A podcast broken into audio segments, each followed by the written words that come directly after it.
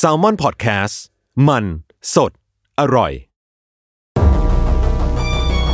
ทฤษฎีสมคบคิดเรื่องลึกลับ สัตว์ประหลาดฆาตกรรม ความลี้ลับที่หาสาเหตุไม่ได้ เรื่องเล่าจากเคสจริงที่น่ากลัวกว่า fiction สวัสดีครับ ผมยชญ์ บรรพพงศ์ผมธัญวัฒน์อิพภูดม นี่คือรายการ Untitled Case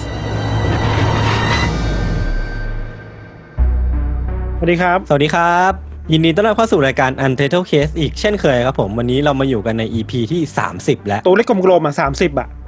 เออ คือคือ30เนี่ยถ้าตีว่าตอนหนึ่งประมาณ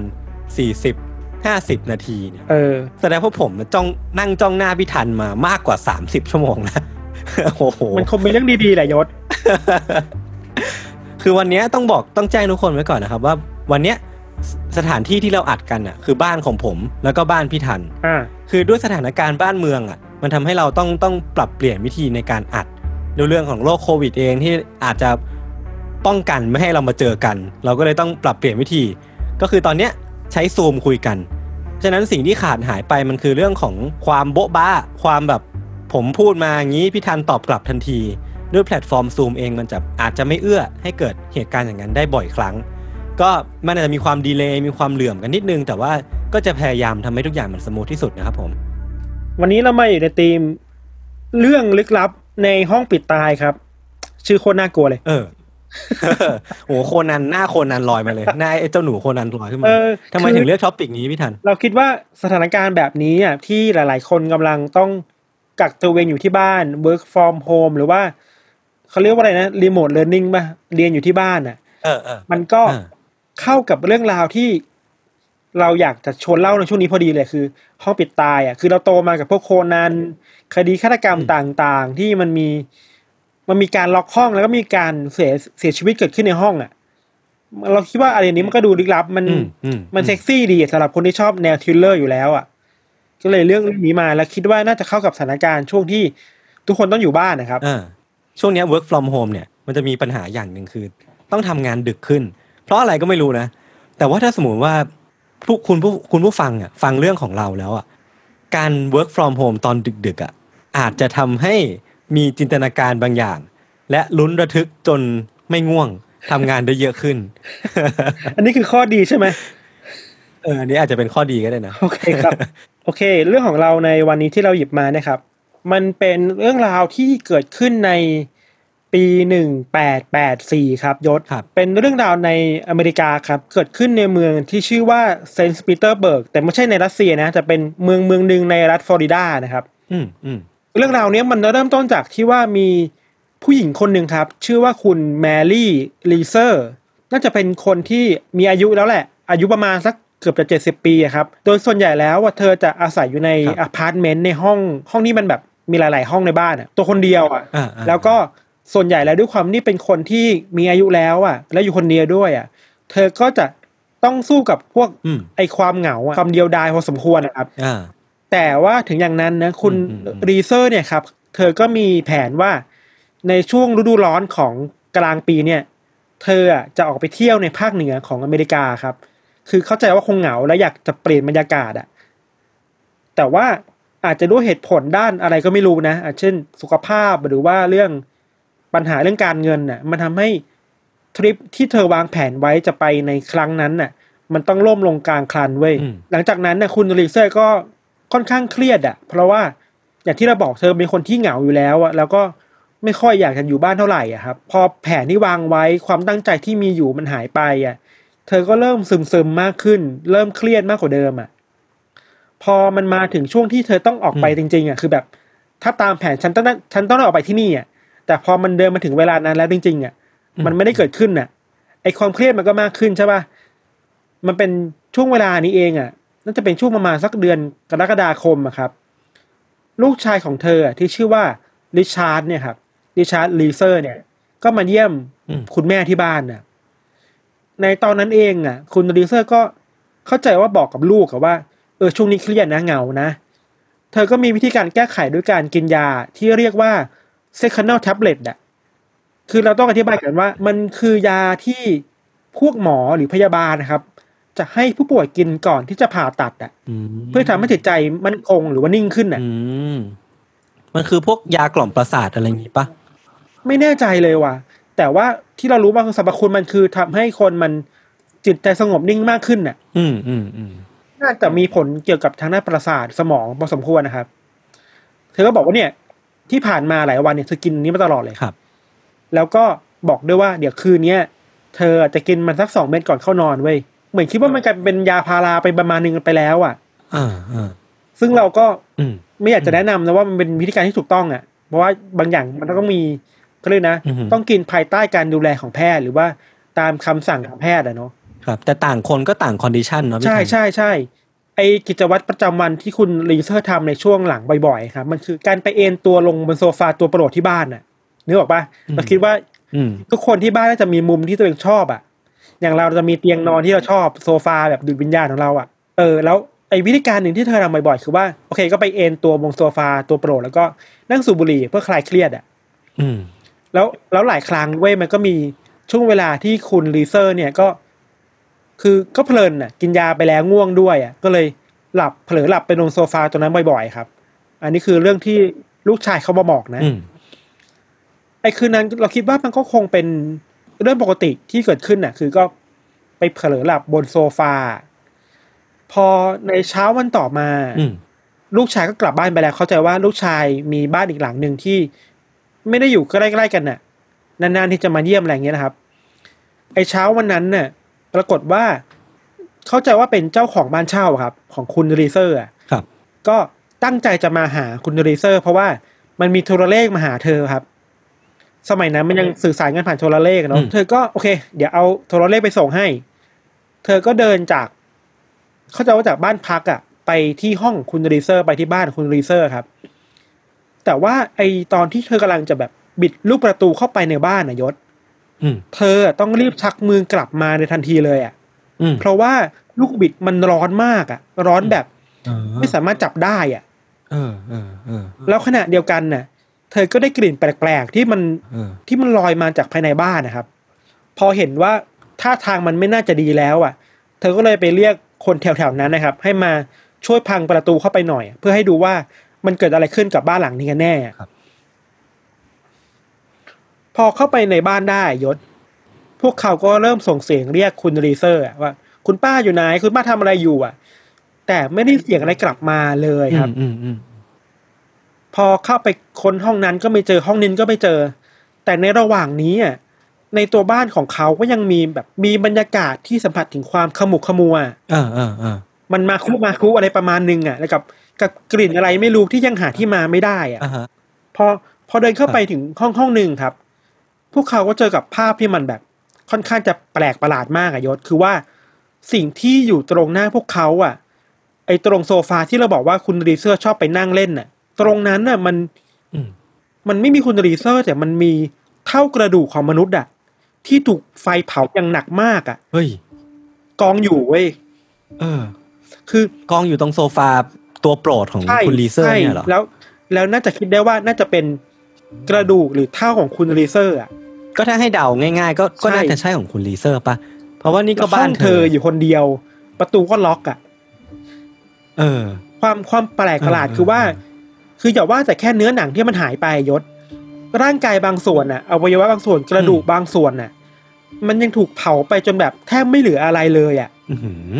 เข้าใจว่าถูกเผาหนักมากเหลือแค่เท่าสีดำอยู่บนพื้นน่ะเฮ้ยมันมีอะไรที่มันไหม้ได้ขนาดใช่นั้นเลยเหรอเดี๋ยวเราจะค่อยๆเล่าไปทีละใดอย่างเนาะ มันมีความแปลกประหลาดเกิดขึ้นหลังจากนั้นอีกเยอะเลยอะเช่นไอสิ่งที่เขาเห็นในในห้องนั้นน่ะ คือว่าไอท่ามกลางสภาพร่างกายที่โดยรวมแล้วเยอะๆแล้วมันถูกเผาอย่างหนักมากอะ แต่ว่าสิ่งที่มันหลงเหลืออยู่อะยศ ที่ไม่ถูกเผาไหม้เลยนะ แม้แต่นิดเดียวอะ มันคือท่อนขาซ้ายของคุณรีเซอร์อะอื้อหือเหลือไว้แค่ขาซ้ายเหรอ ใช่แล้ว ท่อนขาข้างนั้นน่ะมันยังมีเนื้อมีหนังเต็มที่แบบไม่ถูกไฟแตะต้องเลยแม้แต่นิดเดียวอะเฮ้ยแปลกมากเลยอะแปลกแปลกแบบแปลกจริงๆอะที่แปลกมากกว่านั้นนายศคือว่าในเท้านั้นน่ะยังมีรองเท้าใส่อยู่เลยอะโอ้โหเฮ้ยนี่อยู่ในบ้านน่ะอยู่ในบ้าน แต่ว่าที่มันที่เราบอกมันแปลกคือว่าไอ้ส่วนนี้มันรอดมาได้ยังไงก็ไม่รู้อะเออเอ้ยแล้วทำไมมันถึงถ้าถ้ามีเนื้อหนังอยู่อะพี่ธันแสดงว่ามันไม่ถูกเผาไหม้เลยปะ ใช่ไม่ถูกแตะต้องเลยเว้ยแล้วเขาใจะว่ามีรายงานบางคนที่เขาบอกว่า มีคนไปจับขาท่อนนั้นน่ะ ขาของคุณรีเซอร์กลับเย็นมากอะ่ะ อืมไม่รู้ว่าเพราะอะไรเหมือนกัน นอกจากนั้นนะ นอกจากขาที่น่ากลัวแล้วนะ มันมีรายงานที่เราไปอ่านมาเขาบอกว่า ครับ เจ้าหน้าที่ที่เข้าไปตรวจสอบทีหลังอะเขาเห็นสิ่งที่เหลือไว้อีกอย่างหนึ่งคือหัวกะโหลกของคุณรีเซอร์อะเออแต่สภาพหัวกะโหลกอะ มันมันหดเล็กลงมากอะ เหลือเพียงแค่ แก้วน้ำชาแก้วหนึ่งอะเฮ้ยทำไมมันถึงหดได้อะพี่ทัน ไม่รู้เหมือนกันมันมันแปลกมากทั้งที่มันถูกเผาอะโหยน่ากลัว นึกภาพแล้วน่ากลัวมากเลยอะตอนนี้ที่มันมีเหลือแน่ๆคือกะโหลกที่เล็กลงมาก อืมท่อนขาซ้ายรองเท้าที่ติดอยู่ แล้วก็กระดูกไขสันหลังนิดหน่อยอืมอืม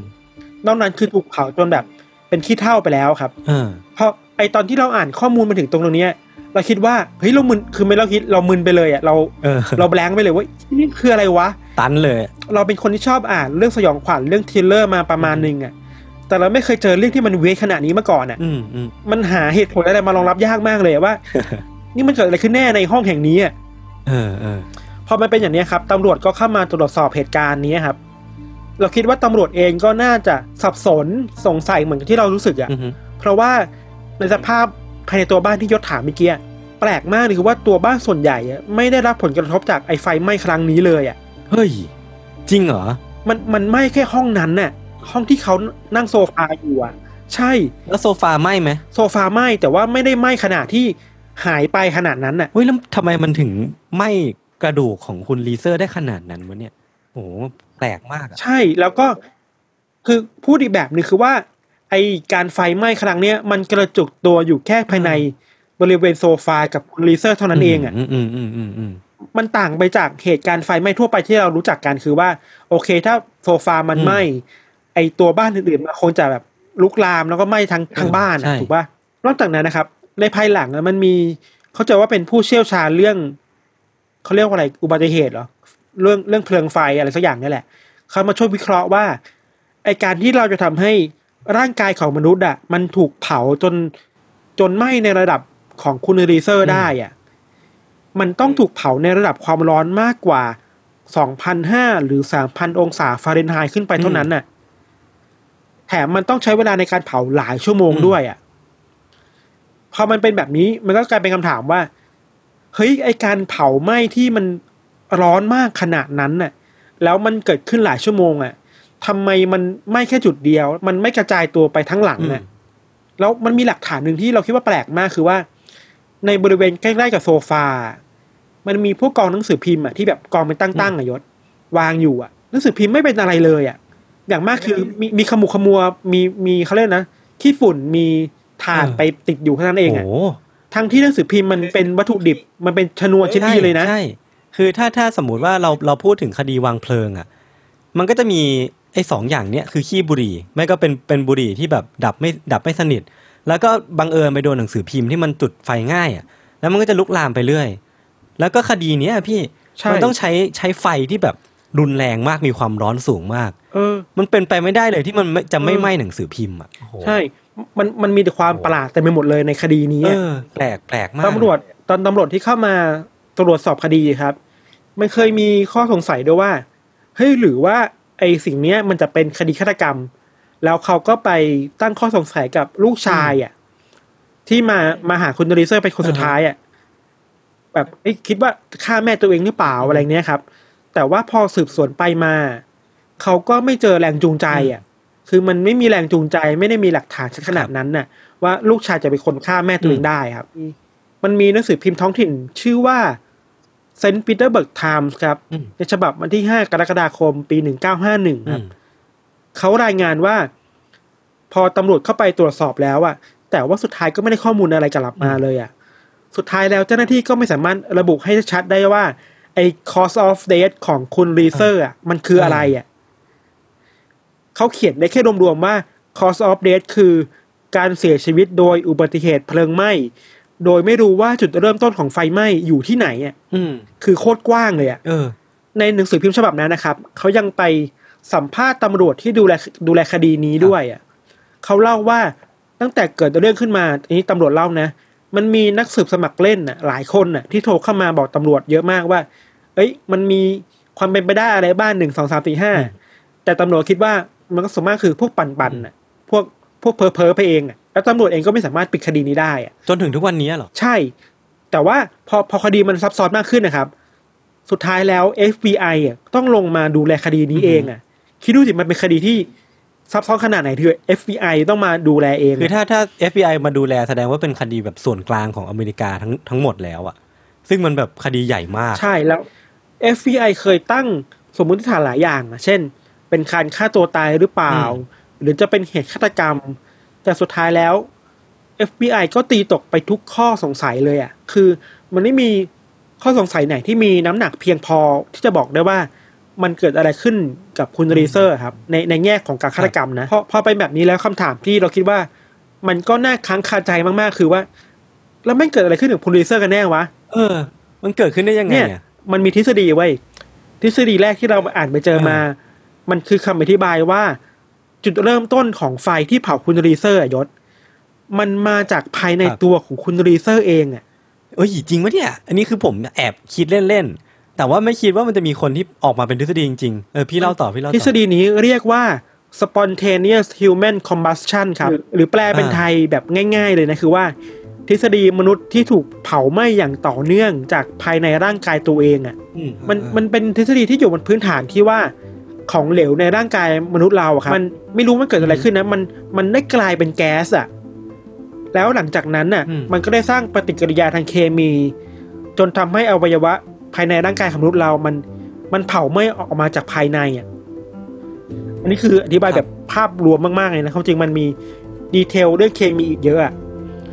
แต่ว่าเออแต่ว่าทฤษฎีนี้มันก็มีช่องโหว่หลายอย่างอย่างแรกคือว่าเฮ้ยร่างกายเราอย่างที่เรารู้ว่ายศคือว่า มันประกอบด้วยของเหลวเป็นหลักถูกป่ะเข้าใจว่าเจ็ดสิบเปอร์เซ็นต์อะในร่างกายเรามันเป็นของเหลวอะ แล้วของเหลวในร่างกายเราอะครับมันมีคุณสมบัติที่ไม่ได้ติดไฟนะอืมรวมถึงว่าร่างกายเราโดยปกติแล้วอะ มันไม่น่าจะมีกลไกอะไรที่มันพิลึกพิลั่นขนาดนั้นน่ะ ที่ทำให้มันเกิดไฟจากตัวร่างกายเราได้อะ แต่ว่าทฤษฎีนี้มันค่อนข้าง mass นะ คือว่ามันถูกเอาไปเชื่อมโยงกับคดีที่เกิดขึ้นทำนองนี้อะครับ หลายคดี อืมมันมันเคยมีคนที่เคยพบว่ามีคนที่ร่างกายเผาไหม้แล้วเหลือแค่ขาแบบคุณรีเซอร์ก็มีอะหรอ แต่ก็ยังไม่สามารถหาคำตอบได้ว่ามันเกิดอะไรขึ้นกับกับพวกเขาอะครับอ่าฮะคือสำหรับผมอะพี่ทัน ผมว่าทฤษฎีเนี้ยมันมีจุดอ่อนสองอย่างก็คือทำไมมันถึงเหลือไว้แค่ขาซ้ายเนาะอันนี้อันนี้คืองงมากว่าถ้าสมมติว่าร่างกายมันจะเผาไหม้จากข้างในอืจมริงๆอะมันทำไมมันถึงเหลือแค่ขาซ้ายเนาะแล้วก็มันสามารถเผาได้ รุนแรงขนาดที่ว่าเหลือแค่เท่ากระดูกจริง ๆหรอ เออ มันมันเลยมันเลยแบบ น่าสงเนี่ยสัยเนี่ยมากด้วยข้อสงสัยแบบที่ยศสงสัยอะมันเลยกลายเป็นทฤษฎีที่สองเว้ยทฤษฎีเนี้ยมันดูมีน้ำหนักมากกว่าทฤษฎีแรกนิดหน่อยครับ ทฤษฎีนี้เขาเรียกว่า wick effect อะ W I C K อะหรือแปลเป็นไทยง่ายๆคือทฤษฎีเทียนไขครับ มันมันมีคนที่วิเคราะห์ว่าก่อนที่คุณรีเซอร์จะถูกเผาอย่างหนักเนี่ย เธออาจจะหมดสติหรือเสียชีวิตไปก่อนแล้วอะๆอืมอืมอืมอาจจะด้วยปัญหาด้านสุขภาพร่างกาย หรือว่าอะไรสักอย่างที่ทำให้เธอ ไม่มีสตินะเวลาที่ถูกเผาอะ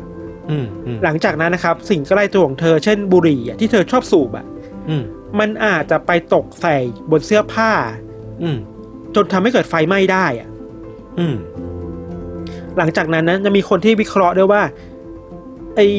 ร่างกายของมนุษย์เราอะยศมันมีไขมันอยู่แล้วเนาะ เมื่อร่างกายเรามันอยู่ภายใต้ความร้อนมากๆอะอืมไฟมันก็จะละลายไขมันในตัวเราออกมา เมื่อไขมันมันถูกละลายออกมา แล้วมันไปเจอกับไฟพอดีอะมันทำให้การเผาไหม้ร่างกายมันเกิดขึ้นได้ เร็วและรุนแรงมากกว่าเดิมอะเออส่วนข้อสงสัยที่บอกว่า แล้วทำไมเหลือแค่ขาครับครับ มันอาจจะเป็นไปได้เพราะว่าในจุดที่ร่างกายถูกเผาอะ มันอืมเป็นจุดที่ไม่มีเสื้อผ้าอยู่อะนึกออกปะอืมอืมอืมอืม คือคือทฤษฎีนี้มันมองว่าเสื้อผ้าหรือว่าเครื่องแต่งกายของเราอะ มันถือเป็นชนวนชั้นดีในการเผาไหม้อะ อืม เพราะฉะนั้นไอจุดที่มันไม่มีเสื้อผ้าปกคลุมอยู่เช่นขาเนี่ย มันเลยอาจจะรอดการเผาไหม้มาได้อะ อืมอืมอืมแต่มันก็จะแปลกอยู่ดีสำหรับเคสคูลิเซอร์คือว่าเหลือแค่ขาซ้ายแล้วขาขวาทำไมถูกเผาอะ เออ แล้วก็แต่อันเนี้ยอันนี้มันก็ยังไม่ได้ตอบเนอะว่าทำไมสภาพแวดล้อมโดยรอบมันถึงไม่โดนเผาไหม้เนาะ ใช่ใช่จริง ๆ มันถามว่ามันตอบได้ไหมมันก็มีบางอย่างที่สามารถตอบได้นะคือว่าพูดไงดีอะเราเรารู้อยู่แล้วว่า ธรรมชาติของไฟอะมันจะเกิดขึ้นได้เมื่อมีออกซิเจน ถูกปะเออคือห้องที่มันมีออกซิเจนน่ะ ไฟมันถึงจะมีอะอืมแต่ด้วยความที่ไอห้องห้องนั้นนะครับ มันถูกปิดตายอะ แล้วมันอยู่ในห้องที่ออกซิเจนมีไม่มากอะอืมมันก็อาจจะแปลได้ว่าไอการที่มันเกิดเหตุในห้องแคบๆเนี่ย มันเลยทำให้ไฟมันไม่ถูกลุกลามไง เพราะมันห้องมันปิดมันถูกปิดไว้แล้วอะแล้ว พื้นข้างล่างมันเป็นเป็นพื้นซีเมนต์ด้วยอะอืมอืมอืมอืมอันนี้ก็อาจจะมีน้ำหนักนิดบ้างนิดหน่อยในการที่จะบอกว่าว่าทำไมไฟมันไม่กระจายไปที่อื่นอะอาจจะมาช่วยเสริมได้ประมาณหนึ่งเลยอะอืมใช่ แต่ว่าทฤษฎีเหล่าเนี้ยที่มันออกมา เราคิดว่ามันเป็นการอิมพอลไวซ์มากกว่า ครับคือเอ้ยจุดนี้เกิดขึ้นอะไรอะเอาเอาทฤษฎีไปครอบ แต่ว่าในแต่ละทฤษฎีมันก็มีช่องโหว่อยู่หลายอย่างนะครับ อืมอืมแล้วก็อย่างที่เราบอกไอ้ที่กลับมาที่ทฤษฎีเทียนไขอะ มันมีหลักฐานหนึ่งที่คนที่เชื่อในทฤษฎีนี้เขาเชื่อกันคือว่า ไอ้หลักฐานที่ตำรวจไปเจอในบริเวณเถ้ากระดูก หรือว่าตรงโซฟาของคุณรีเซอร์อะมันมีไขมันที่กองอยู่ตรงนั้นเยอะพอสมควรเลยอะอ่าซึ่งมันสอดคล้องกับการที่คิดว่าเอ้ยไขมันมันถูกละลายออกมา แล้วถูกไฟให้มันเผาผลาญมากขึ้นน่ะ ครับ อันนี้ก็อาจจะเป็นไปได้บ้าง อืมอืมผ่านไปสองทฤษฎีเนาะมันมีอีกทฤษฎีหนึ่งอันเนี้ยค่อนข้างบ้าบอหน่อยเว้ยแล้วออกตัวไว้ก่อนเลยคือคือเราไปอ่านมาไอ้หนังสือพิมพ์ฉบับเดิมแหละ เขาเล่าไว้ว่าตำรวจคนเนี้ยตำรวจที่เป็นเจ้าของคดีอะครับ มันมีคนที่เขียนจดหมายมาวิเคราะห์กับตำรวจเยอะมากเลยหนึ่งคนที่มันมันถูกโคดไว้ในไว้ในหนังสือพิมพ์ฉบับเนี้ยเขาเล่าว่า ในวันนั้นน่ะเขาเห็นดวงไฟดวงใหญ่มากอะยศเออลอยลอยผ่านเข้ามาจากข้างนอกบ้านน่ะ เข้ามาอ่าฮะในหน้าต่างของของบ้านคุณรีเซอร์อะเออแล้วเชื่อว่าไอ้ดวงไฟดวงนี้แหละ มันน่าจะเป็นสาเหตุที่ทำให้เธอเสียชีวิตแล้วก็ถูกเผาเว้ยเดี๋ยวนะ เดี๋ยว พี่อุตส่าห์เอาเอาทฤษฎีวิทยาศาสตร์เข้ามาสามอัน อันที่สี่พี่ยังไม่วายจะเอาเรื่องเรื่องอย่าบอกนะว่าเอเลี่ยนอีกอะอย่าบอกนะว่า Mothman อะเอ้ยเอ้ยมันมันมีคนคิดว่าเป็นเอเลี่ยนนะแต่เราอ่าคิดว่ามันไอเนี้ยเรายอมรับว่าแม่งเพอร์เจอร์ไปหน่อยเว้ย เอ้ยเราเข้าใจว่ามันเพอร์เจอร์มาก แต่ว่าเราอยากหยิบไอทฤษฎีนี้มาเล่าเพราะว่า อยากจะให้คนเห็นว่า ไอเวลามันเกิดเหตุการณ์ที่น่ากลัวแบบนี้ มันหาคำตอบไม่ได้แบบเนี้ยอืมมันเป็นเรื่องที่แทบจะเป็นอัตโนมัติเลยมั้งที่คนมันจะปั่นเรื่องวิทย์เวียดออกมาด้วยเหมือนกันอะอืมอืมนึกออกปะครับ คือเวลามันมีทฤษฎีอะไรที่เราบอกว่า มันหาคำตอบไม่ได้ มันมีเหตุการณ์ที่มันลี้ลับ ไม่รู้จะอธิบายได้ยังไงดีอะไอ้พวกเรื่องลี้ลับลึกลับแบบนี้แหละ มันจะออกมาเว้ยเออแล้วมันสนุกกว่าทฤษฎีปกติด้วยไงประเด็น แต่เราคิดว่ามันก็ได้แค่ความบันเทิงอะแต่มันเอาไป take it serious ไม่ได้อะเออเออเออเออแต่ว่ามันมีอีกปมหนึ่งที่เราทิ้งไว้คือว่าครับแล้วเรื่องหัวกะโหลกของคุณรีเซอร์ที่มันเล็กลงมากๆอะเออที่บอกว่ามันเล็กลงเหลือแค่ แก้วน้ำไม่เออแก้วแก้วแก้วกาแฟอะไรทุกอย่างเนี่ยอืมมันมีคนที่ตั้งข้อสังเกตในภายหลังด้วยซ้ำว่า เรื่องนี้มันอาจจะไม่จริงก็ได้อะอืม แล้วมันอาจจะเป็นการรายงานที่เวอร์เกินไปของสื่อมวลชนน่ะอืมคืออาจจะเป็นการสังเกตผิดว่า เอ้ย ไอ้รูปภาพที่เป็นเถ้ากระดูก หรือว่าเป็นชิ้นส่วนที่เหลืออยู่ของคุณรีเซอร์อะอืมมันจะมีบางส่วนที่มันคล้ายกับหัวกะโหลกคนน่ะอ๋อเลยเลยตีความผิดว่ามันเป็นหัวกะโหลกหรือเปล่าเนี่ย เก็ตแล้วเออเออเออคือคือโหคดีนี้มันเลยมีไอ ความอีหยังวะหลายอย่างมากรวมอยู่ เออเออสนุกดีสนุกดีแต่ที่เราคิดว่าที่สำคัญมากๆคือว่าเฮ้ยในคดีแบบเนี้ย ในห้องผิดตายอะอืมในห้องที่มันถูกล็อกถูกถูกปิดประตู มีออกซิเจนไม่มากอะ อืมมันก็เป็นโชคดีอยู่ในระดับหนึ่งนะ ที่ทำให้ไฟมันไม่ลุกลามเลยไปที่อื่นด้วยอะ ครับ อืมอืมอืมเนาะตอนแรกอะพี่ทันผมนึกว่ากะโหลก เจ้าของกะโหลกเล็กอันนั้นอะ อาจจะเป็นเด็กสักคนหนึ่งที่อยู่ในห้องนั้นกับคุณรีเซอร์ด้วย แล้วตำรวจอะเข้าใจผิดว่าเนี่ยเป็นกะโหลกของคุณรีเซอร์ แต่จริงๆแล้วเป็นกะโหลกของเด็กคนหนึ่งมันจะเป็นไปได้ถ้ามันมีคนที่อยู่กับคุณรีเซอร์ด้วยอะ แต่ว่าอืมอืมบ้านหลังนี้มันเธออยู่คนเดียวอะอืมคือนอกจากเหตุการณ์ที่เป็นแบบนี้อะยศมันยังมีเหตุการณ์ที่คล้าย ๆ กับคุณรีเซอร์ เยอะมากครับ เราไปดูสารคดีอันหนึ่ง แล้วเขาไปสัมภาษณ์ผู้เชี่ยวชาญเรื่องไอเหตุการณ์คนไฟลุกแบบเนี้ยเฮ้ยมีผู้เชี่ยวชาญด้วยเหรอ มี แล้วเขาบอกว่าเฮ้ยที่เขาไปศึกษามา มันมีเหตุการณ์แบบนี้เกิดขึ้น เกือบสองร้อยเคสอะอืมที่มีมนุษย์ถูกเผาในลักษณะที่แบบอินไซ e ์เอาแบบเนี้ยอ่าฮะแล้วบางคนคือว่าอย่างที่เราบอกคือเหมือนคุณรีเซอร์เลยอืมถูกเผาทั้งร่างกาย เหลือแค่ขาเท่านั้นเองอะแสดงว่าขาเนี่ยเป็นอวัยแต่วะว่าที่แบบ เหลือเหลือทุกครั้งที่มีเหตุการณ์อย่างนี้เหรอ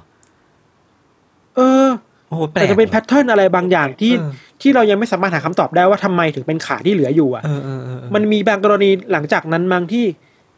ขาเหลยสองข้างขาขายังอยู่ในลักษณะที่เหยียดตึงมากอะอืมโคตรน่ากลัวเลยอะเนกอะปะเออมันเหมือนคนที่ถูกหันขาออกมา อืมแล้วก็เราคิดว่ามันมีคนที่หมกมุ่นกับคดี คนที่ไฟลุกแบบนี้เยอะอะอือหือสารคดีอันหนึ่งที่เราไปเจอมาคือว่า มันมีการไปเชื่อมโยงกับคดีหนึ่งใน เข้าใจว่าในอังกฤษหรือเปล่านะไม่แน่ใจนะครับเขาบอกว่ามันมีครอบครัวหนึ่งที่แบบใช้ชีวิตอยู่ด้วยกันปกติอะครับ แล้วน่าจะเป็นพี่สาวน้องสาวมั้งอะผู้ชายที่เป็นน้องน้องชายนะเขาบอกว่า ในระหว่างที่กำลังกินข้าวอยู่ดีๆอะกำลังเขากำลังสูบไปอะสมัยก่อนมันชอบสูบไปกันเนาะอืมแล้วพี่สาวเขาอะที่อยู่ข้างๆอะ อยู่ดีๆอะเธอก็หายใจออกมาเป็นไฟอะยศเฮ้ย เดี๋ยว จริงเหรอ เหมือนมังกรอะที่พี่พ่นไฟได้อากาศที่ออกซิเจนที่ออกมาจากร่างกายมันเป็นมันเป็นไฟอะ เออเออ อันนี้คือโหเอ็กซ์ตรีมมากเลยนะเออแต่ว่าเคสนี้มันก็จริงๆมันมันเกิดขึ้นจริงนะอือฮึแต่มันยังเป็นเรื่องที่ดีเบตกันอยู่ว่า มันไหม่แค่ไหนกันแน่อืมแล้วสาเหตุมันคืออะไรอือหือมันก็แปลกดีคือว่า เอ้ยตกลงแล้ว มนุษย์เรามันมีไฟในร่างกายจริงๆหรือเปล่าวะเออ แบบว่า literally ไฟอะแสดงว่าไม่ใช่แบบแรงจูงใจในการดำเนินชีวิตนะมันไม่เอออันนี้ก็อันนี้ก็ต้องมานั่งถกเถียงกันนะ ว่าเวลาเราพูดถึงมีไฟในการทำงานอะ เราหมายถึงไฟจริง ๆ ในตัวเราหรือเปล่า เออไอเคสที่เราหยิบมาคือมันคือไฟจริงๆในตัวคนเราหรือเปล่าวะเออเออไม่ใช่ passion นะอันนี้คือต้องตั้งคำถามมากเลยว่ะพี่ว่า เออ สรุปแล้วปฏิกิริยาในเคเคมีในร่างกายเราอะ ในร่างกายคนเรามันสามารถ ก่อให้เกิดไฟขึ้นมาได้จริง ๆ ขนาดนั้นเลยเหรอนั่นสิ แต่ถ้าถ้ามันมีการมีการยืนยันด้วยหลักฐานมีการเคสต่างๆ มากมายแสดงว่ามันเกิดขึ้นได้จริง โหแสดงว่ามันมันเปิดโลกมากเลยว่ะพี่ว่าแบบ เออมันมันอาจจะเกิดเหตุการณ์อย่างนี้ก็ได้อะ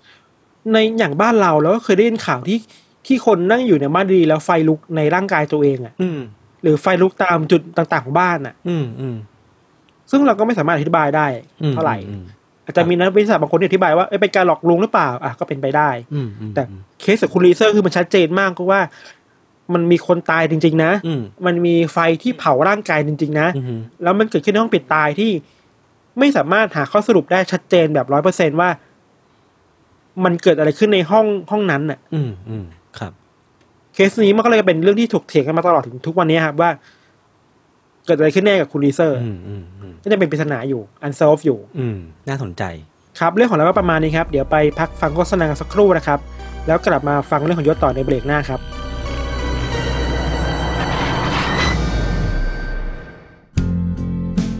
สวัสดีครับ คุณผู้ฟังทุกท่านนะครับ ผมไอติมพริตวัชรศิลป์นะครับ วันนี้อยากจะมาชวนทุกคนเนี่ยมาฟังรายการพอดแคสต์แรกของผมนะครับ ชื่อว่า Pro and Con นะครับ โดย season แรกเนี่ยเราจะตั้งชื่อว่า Pro and Consult นะครับ ที่จะพาทุกคนเนี่ย ไปฟังหลักคิดที่ผมได้จากอาชีพแรกในชีวิตผม นั่นก็คือการทำงานในบริษัท consult ที่ชื่อว่า McKinsey นะครับเคล็ดลับไม่ว่าจะเป็นการร่วมงานกับคนต่างวัย การสมัครงานยังไงให้มีโอกาสได้สูงนะครับการทำความรู้จักกับคนแปลกหน้ายังไงให้รวดเร็วนะครับทั้งหมดนี้เนี่ยสามารถติดตามได้ใน Pro and Consult นะครับพอดแคสต์ที่จะออกอากาศตอนใหม่ ทุกวันพุธทุกช่องทางของ Salmon Podcast ครับ Pro and Consult Podcast กับผมไอติมพริต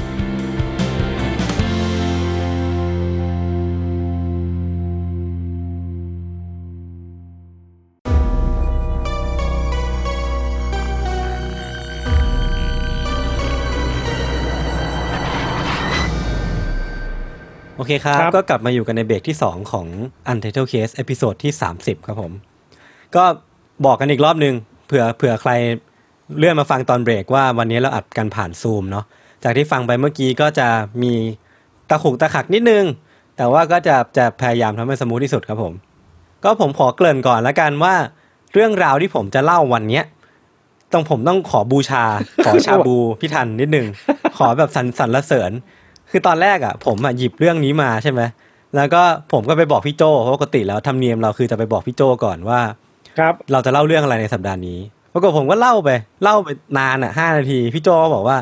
เฮ้ยโอ้โห สนุกว่ะ แต่ชนนะโอ้โหกูแบบอืมเอาแล้วโอ้โห แล้วตอนนั้นนะผมเขียนสคริปต์แบบเสร็จเรียบร้อยแล้วอะสิบสองหน้า A4 ผมก็แบบอะเอาละผมก็เลยถามพี่โจพี่โจพี่ทันเขาเขียนสคริปต์เสร็จแล้ว เออแล้วก็เออแล้วตอนนั้นพี่ทันเขียนเสร็จแล้ว แต่ว่าเนี่ยแหละ เป็น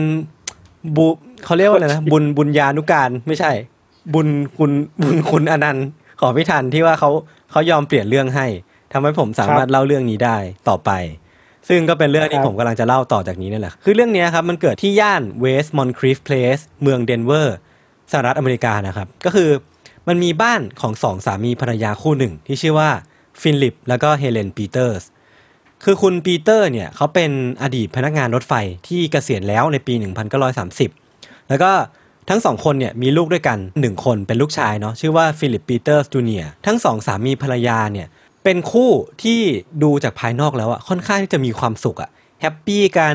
รักกันแล้วก็โรแมนติก sweet กัน แล้วก็ทั้งสองคนเนี่ยชอบที่จะเล่นดนตรีอย่างมาก โดยเฉพาะเครื่องที่เรียกว่าเครื่องแมนโดลินเนาะคือแมนโดลินมันลักษณะมันจะคล้ายๆกีตาร์หรือว่าคล้ายๆแบบ พวกไวโอลินอะไม่ผมก็ไม่แน่ใจเหมือนกันว่ามันเล่นยังไง แต่ว่า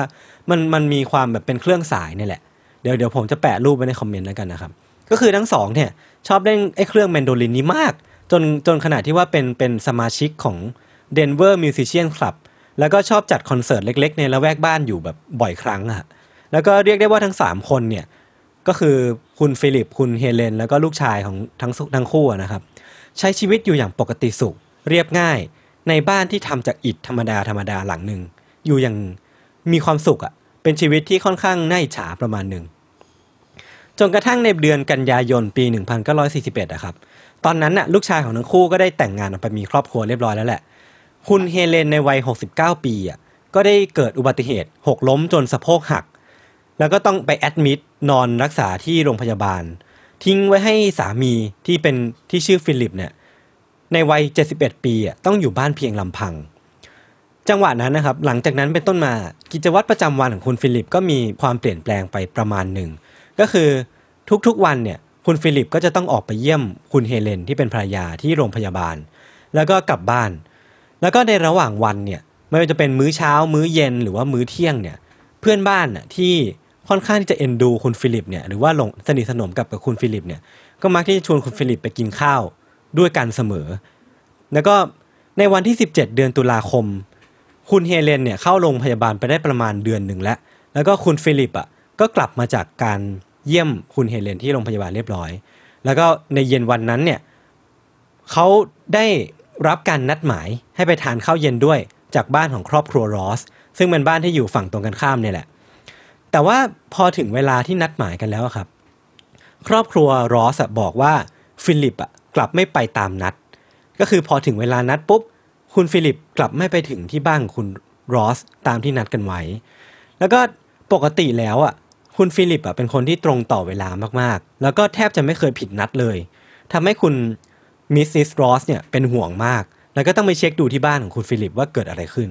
เมื่อไปถึงนะครับสิ่งแรกที่เธอพบอะ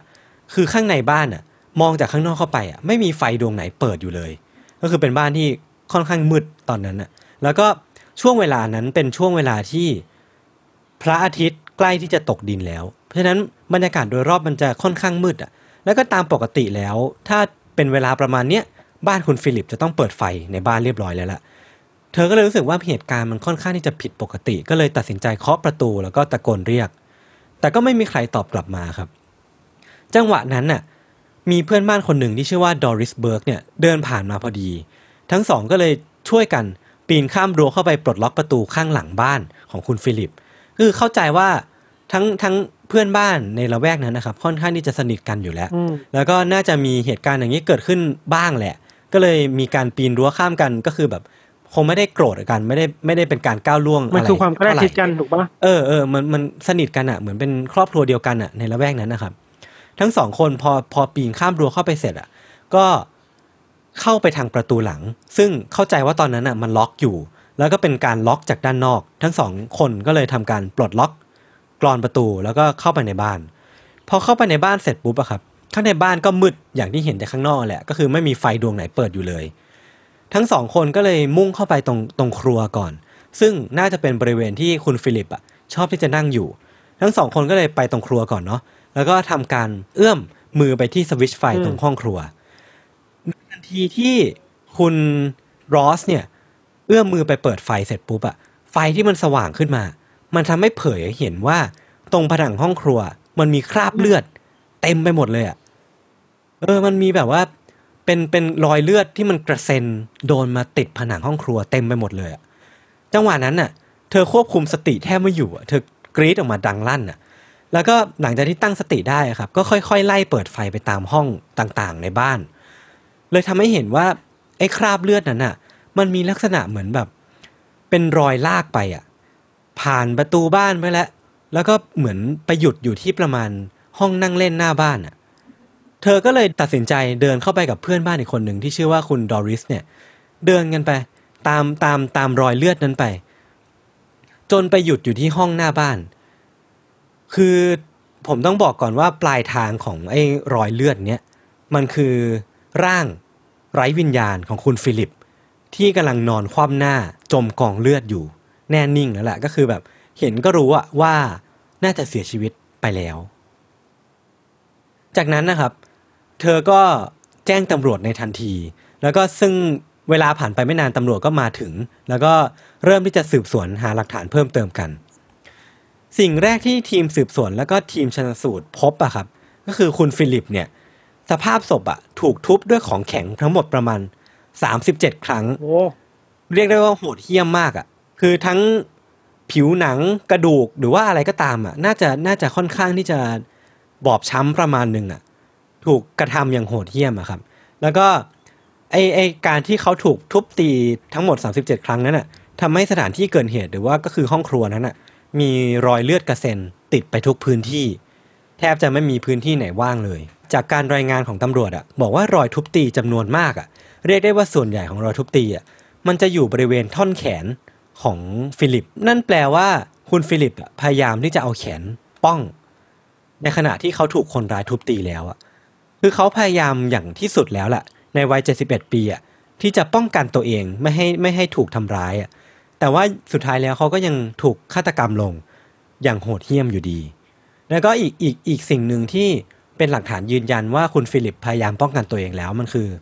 ไม้เท้าของคุณฟิลิปที่หักครึ่งตกอยู่ข้างๆศพของเขานั่นแหละ ก็คือมันมันแปลว่า อืมก็ต้องต่อสู้กันแบบรุนแรงมากถูกป่ะก็คือผมคิดว่าน่าจะมีการใช้ความรุนแรงประมาณเออหนึ่งเลยอะคือฟิลิปอะอาจจะไม่ได้ไม่ได้ใช้ความรุนแรงกลับไป แต่ว่าเรียกได้ว่าพยายามแล้วที่จะป้องกันตัวเอง แต่ก็ไม่เป็นผลมันเหมือนแบบ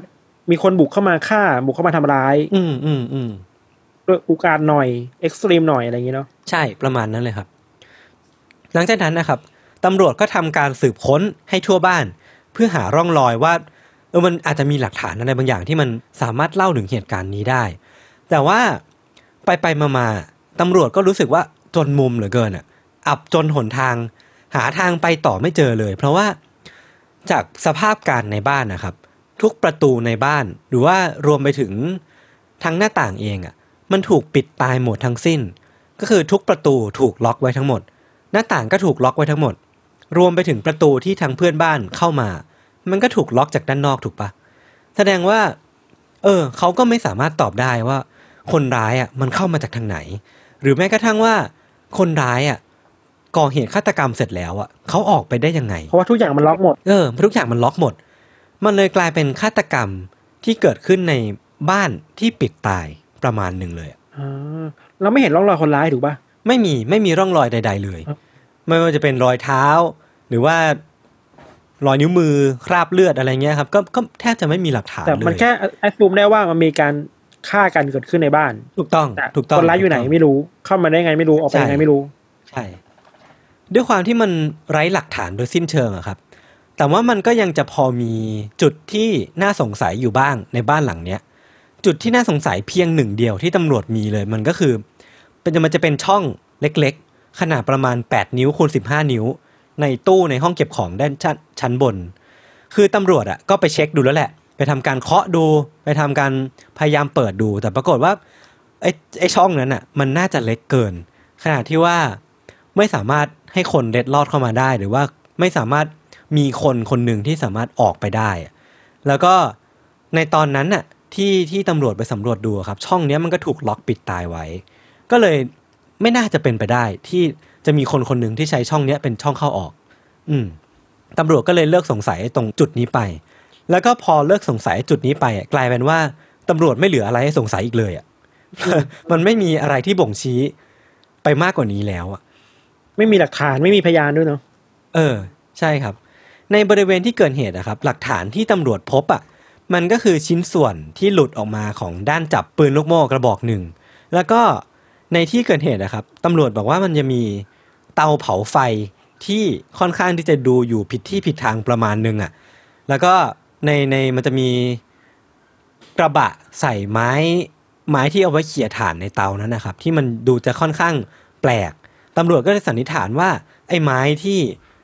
เอาไว้เขี่ยถ่านน่ะอาจจะเป็นอาวุธ ที่คนร้ายใช้ในการก่อเหตุก็ได้อืมก็เลยทำการส่งไอ้ไม้เนี้ยไปให้ทางแลบพิสูจน์ดูว่ามันมีรอยนิ้วมือของคนร้ายอยู่หรือเปล่า หรือว่ามีคราบเลือดของคุณฟิลิปนี้อยู่หรือเปล่า หลักฐานน่ะมันก็จะมีประมาณเนี้ยแหละ ไม่ได้มีไปมากกว่านี้อืมไอ้แล้วคำถามที่มากกว่าหลักฐานคือว่า แล้วตัวคนร้ายอะ อืมถูกป่ะคือมันมันเป็นปริศนามากอะ มากกว่าหลักฐาน ใช่อีกอะใช่ใช่เออ คือตำรวจอะด้วยความที่ว่ายังยังไม่สามารถงมไปหาคนร้ายได้เนาะ ก็เลยน่าจะมาดูกันก่อนที่เรื่องของแรงจูงใจ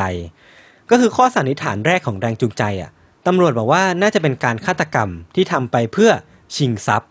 ก็คือเป็นเป็นค่อนข้างที่จะเบสิกอะประมาณนึงอะว่ามันเกิดเหตุการณ์ฆาตกรรมขึ้นตำรวจก็จะชิงตีความไปก่อนว่าจะเป็นการชิงทรัพย์ก็ได้ โดยฆาตกรเนี่ยตอนเนี้ยอาจจะยังไม่รู้ว่าเขาใช้วิธีอะไรในการลักลอบเข้ามาในบ้าน แล้วก็ยังไม่รู้ว่าใช้วิธีอะไรในการลักลอบหนีออกไป แต่ว่าเดาไว้ก่อนว่าอาจจะเป็นการฆ่าชิงทรัพย์ แต่ว่าประเด็นเลยครับ พอสำรวจไปในบ้านเรื่อยๆอะสิ่งที่ตำรวจพบอะก็คือตามจุดต่างๆในบ้านอะมันจะมีเงินของครอบครัวปีเตอร์สเนี่ยที่วางไว้อย่างเปิดเผยตามจุดต่างๆ 200 ดอลลาร์บ้าง 400 ดอลลาร์บ้างทำให้ตำรวจเริ่มคิดว่าเนี่ยอาจจะไม่ใช่การฆ่าชิงทรัพย์เฉยๆแล้วอะเพราะว่าถ้าสมมติว่ามันเป็นการฆ่าชิงทรัพย์จริงๆอะไอ้เงิน ก้อนเหล่าเนี้ยที่มันถูกวางไว้ตามบ้านอะ แล้วมันถูกมองเห็นได้โดยง่ายอะฆาตกรที่หวังจะฆ่าชิงทรัพย์อะก็คงหยิบไปแล้วสิทำไมเขาถึงปล่อยไว้ให้มันวางอยู่ที่เดิมของมันอย่างเงี้ยตำรวจก็เลยเริ่มที่จะเบนข้อสันนิษฐานไปว่ามันอาจจะไม่ไม่ใช่การฆ่าชิงทรัพย์แล้วก็ได้ อาจจะเป็นการฆาตกรรมเพื่อการแก้แค้นอะไรบางอย่างหรือเปล่า อืม ก็เป็นไปได้นะ อืม คือเพื่อนบ้านนะครับ ได้ยินดังนั้นก็ออกมาบอกว่าเป็นไปไม่ได้ เพราะว่า ครอบครัวปีเตอร์สเนี่ยอยู่ในละแวกเนี้ยมา 40 กว่าปีแล้ว แล้วก็ไม่เคยเป็นศัตรูกับใครเลย ก็คือไม่เคยมีเรื่องบาดหมางกับใคร เป็นครอบครัวที่ค่อนข้างที่จะสงบสุข แล้วก็เป็นที่รักของคนในละแวกอะ ก็คือการฆาตกรรมเพื่อการแก้แค้นอาจจะอาจจะเป็นไปไม่ได้ด้วยซ้ำอะก็ไม่เหลืออะไรแล้วดิไม่เหลือ อืมความเป็นไปได้ก็หายไปอีก เออ หายไปเยอะเลยอะ่ะ หลังจากนั้นนะครับ ประมาณหนึ่งเดือน การสืบสวนก็ยังคงดำเนินต่อเนื่องไป ตำรวจก็ยังทำงานกันอย่างหนัก พยายามที่จะหาหลักฐานเพื่อที่จะมาประติดประต่อเรื่องราวไปเรื่อยๆเนาะจนทำให้อย่างน้อยอะก็มีผู้ต้องสงสัยที่พอที่จะเอามาสืบสวนได้อะประมาณสองสามคน คนแรกอะครับเป็นผู้ชายคนหนึ่งที่ตำรวจเรียกมาสอบสวน เพราะว่าใส่เสื้อแจ็คเก็ตสีน้ำเงินเข้ม ที่ตำรวจเนี่ยอ้างว่ามันดูดีเกินไป จากชุดที่เขาใส่อยู่ทั้งหมด ก็คือเสื้อยืด เสื้อ กางเกงขาสั้นหรือว่าจะเป็นกางเกงขายาวตรงนั้นมันดูซอมซ่อแต่ว่าแจ็คเก็ตสีน้ำเงินที่เขาใส่อยู่อะมันดูค่อนข้างหรูหรากว่าคอสตูมโดยรวมของเขาตำรวจก็เลยเรียกเขามาสืบสวน เพราะว่าเดาว่าเขาอาจจะเป็นคนที่ฆ่าฆาตกรรมคุณฟิลิป แล้วก็ขโมยเสื้อผ้าของเขาไปอืมก็ได้ แต่ว่าพอพอมาสืบดูต่อแล้วอะ ก็ยังหาความเชื่อมโยงของแจ็คเก็ตสีน้ำเงินตัวนั้นกับคุณฟิลิปไม่ได้ ก็คือบอกไม่ได้ว่าไอ้แจ็คเก็ตนั้นนะเป็นของคุณฟิลิปจริง ๆ เขาก็เลยต้องปล่อยปล่อยตัวชายคนนี้ไป ซึ่งไอ้ชายคนเนี้ยดูจากรูปร่างแล้วอะก็อาจจะก่อเหตุฆาตกรรมไม่ได้ด้วยซ้ำอะเพราะว่ารูปร่างค่อนข้างที่จะมีความเตี้ย แล้วก็ค่อนข้างที่จะอ่อนแอ แล้วก็มีอายุอานามที่ค่อนข้างจะมากแล้วประมาณหนึ่งก็คือไม่เข้าข่ายผู้ต้องสงสัยแต่อย่างใด ถูกตัดทิ้งอีก เออ ถูกตัดทิ้งไป แล้วก็อีกสองคนน่ะ ที่ตำรวจเรียกมาสืบสวนน่ะ ก็ดูจะไม่ค่อยเข้าเขาไว้ยพี่อ่ามีคนนึงบอกว่าตำรวจบอกว่าเป็นชายลึกลับ ที่มักเดินไปเคาะประตูบ้านของคนอื่น แล้วก็ทำตัวเป็นขอทานน่ะเคาะประตูบ้านแล้วก็ขอเงินไปกินข้าวอะ หรือว่าขอเงินไปใช้จ่ายตามต่างๆอะขอไปซื้อของอะ แต่ว่าพอชาวบ้านปฏิเสธไปอะชายคนเนี้ยก็จะทำท่าทำทางที่โกรธขึ้นมา แล้วก็ตำรวจก็เลยสันนิษฐานว่า ไอ้การบันดาลโทสะของชายคนเนี้ยอาจจะเป็นสาเหตุที่ทำให้เขาก่อเหตุฆาตกรรมคุณฟิลิปก็ได้ แต่ว่าสุดท้ายแล้วอะตำรวจก็หาร่องรอยของชายคนนี้ไม่เจออแต่ว่าสรุปได้ว่าชายคนนี้ก็คงเป็นแค่คนไร้บ้านธรรมดาคนหนึ่งอะที่ไม่ได้มีพิษสงอะไร ก็เลยปล่อยชายคนนี้ไป แล้วก็ผู้ต้องสงสัยทั้งหมดที่ตำรวจมีตอนเนี้ยก็ไม่เหลือแล้ว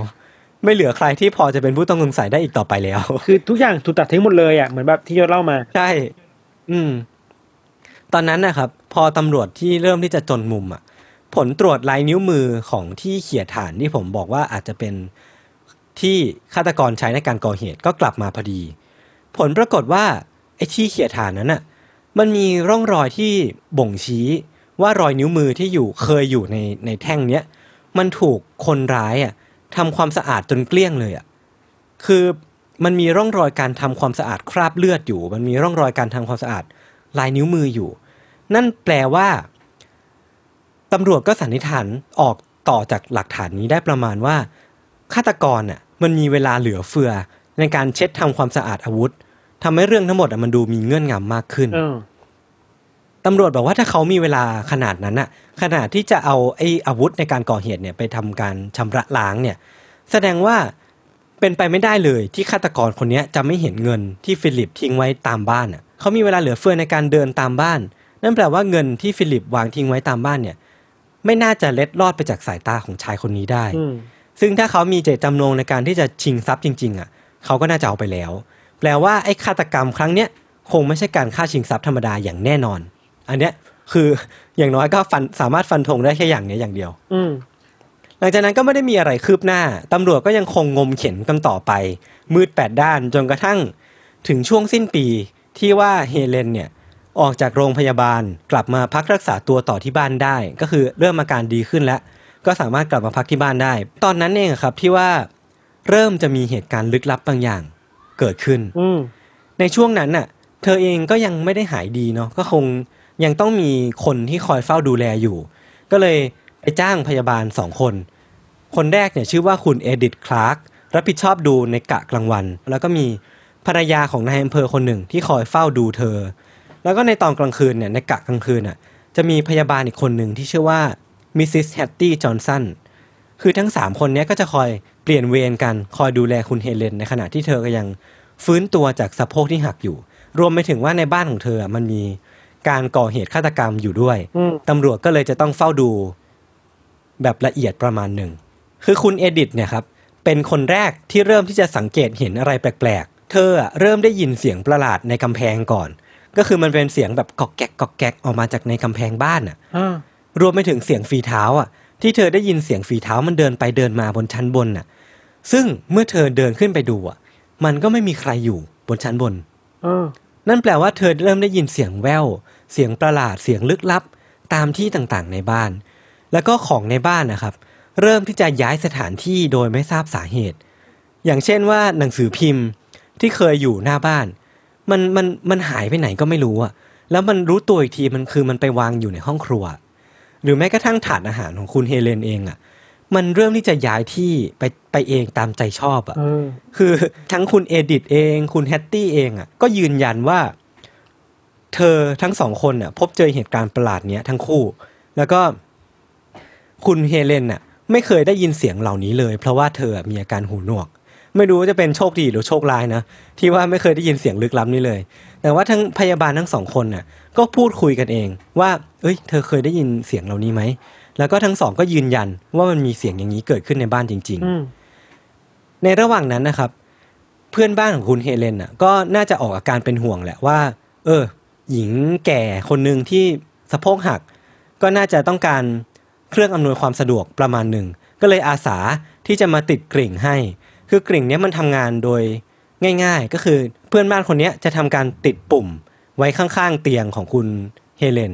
แล้วก็พอคุณเฮเลนเนี่ยต้องการความช่วยเหลือจากพยาบาลหรือว่าคนที่เฝ้าดูอะครับ เธอก็แค่ทำการกดปุ่มเนี้ยแล้วกริ่งด้านล่าง มันก็จะทำการดังขึ้น แล้วก็พยาบาลของคุณเฮเลนก็จะรู้ว่าเออเฮเลนต้องการความช่วยเหลือหรือว่าเรียกพวกเขาทั้งสองคนอืมซึ่ง มีอยู่วันหนึ่งพอกริ่งเนี่ยมันมันติดเสร็จเรียบร้อยแล้วอะวันนั้นน่ะพยาบาลน่ะไม่อยู่ แต่ว่าเพื่อนบ้านคนนั้นน่ะที่ทำหน้าที่ติดกริ่งเนี้ยให้เธออะได้ยินเสียงกริ่งเนี้ยดังออกด้านออกมาจากในบ้านอืมแล้วเขาอะรู้ว่าวันนั้นนะพยาบาลไม่อยู่ ก็เลยวิ่งไปดูว่ามันมันเกิดอะไรขึ้นกับคุณเฮเลนเนาะแต่เมื่อเขาเปิดประตูบ้านเข้าไปอะเขาก็ตกใจ เพราะว่าเจอเข้ากับคุณเฮเลนที่ยืนอยู่ที่ห้องครัวกำลังทำธุระทำกับข้าวของเธออย่างใจเย็น พี่ทันรู้ไหมว่าเขาตกใจเพราะอะไร เพราะว่า เพราะว่าระยะเวลาที่เพื่อนบ้านคนเนี้ยวิ่งมาจากบ้านของตัวเองอะมาที่บ้านของคุณเฮเลนอะมันเป็นเวลาที่น้อยนิดมากอะซึ่งถ้าสมมติว่าคุณเฮเลนอะเป็นคนกดกริ่งนี้เองอะคุณเฮเลนที่อายุ 69 ปี สะโพกหักอยู่อะไม่สามารถที่จะวิ่งลงบันไดมา มาอยู่ที่ห้องครัวได้ ในขณะที่เขาเปิดเข้าไปเจออะแปลว่ามันมีอะไรบางอย่างเออกดแทน เฮเลนอะไรอย่างนี้เหรอ นั่นแปลว่า